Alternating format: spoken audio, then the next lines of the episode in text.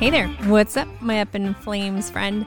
I am here for a quick tip Tuesday. I just want to share some stuff with you about attorneys. When somebody says, get a lawyer, or you're thinking about it, I want to talk about 11 situations. Yep, 11 I'm going to hit you with just because where you need an attorney and then three where you don't. Unfortunately, I have trudged through some BS and gone through way too many steps to find attorneys for all civil actions for me. But uh, God, did I learn a lot of stuff along the way. And I wrote a guide about how to, the no BS guide, no bull. I am, I'm cutting the crap, you guys. When I share something with you, I'm cutting it. So I wrote a guide for that so that if you think you might need one or you're wondering if you need one or you do need one, you can go through my guide, hit through my lessons learned so that maybe it will help you a little bit in your journey.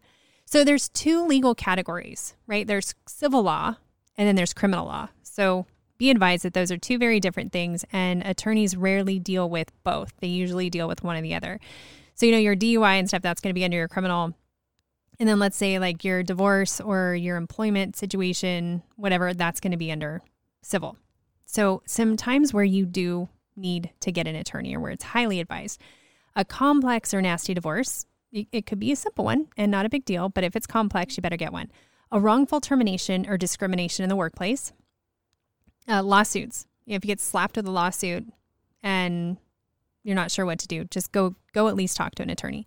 A DUI, get one for sure. They can help you out. Drug charges, you're going to want an attorney.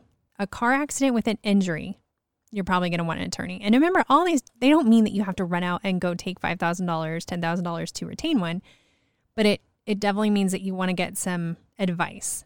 So, criminal charges, wills and trusts, when you're dealing with your estate, uh, business startups, it's probably good to get an attorney.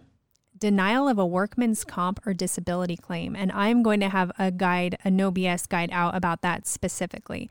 So, and for that guide and my other guides, you guys go into the show notes and check out that link for the no BS guide. Bankruptcy.